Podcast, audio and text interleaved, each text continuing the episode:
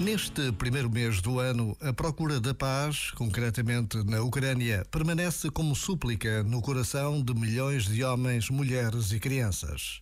Mas, como nos disse o Papa Francisco, a cultura da paz não se constrói apenas entre os povos e entre as nações. Começa no coração de cada um de nós.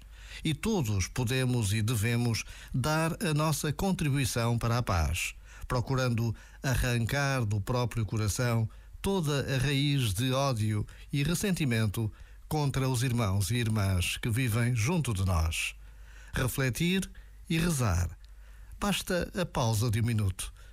Já agora, vale a pena pensar nisto. Este momento está disponível em podcast no site e na app.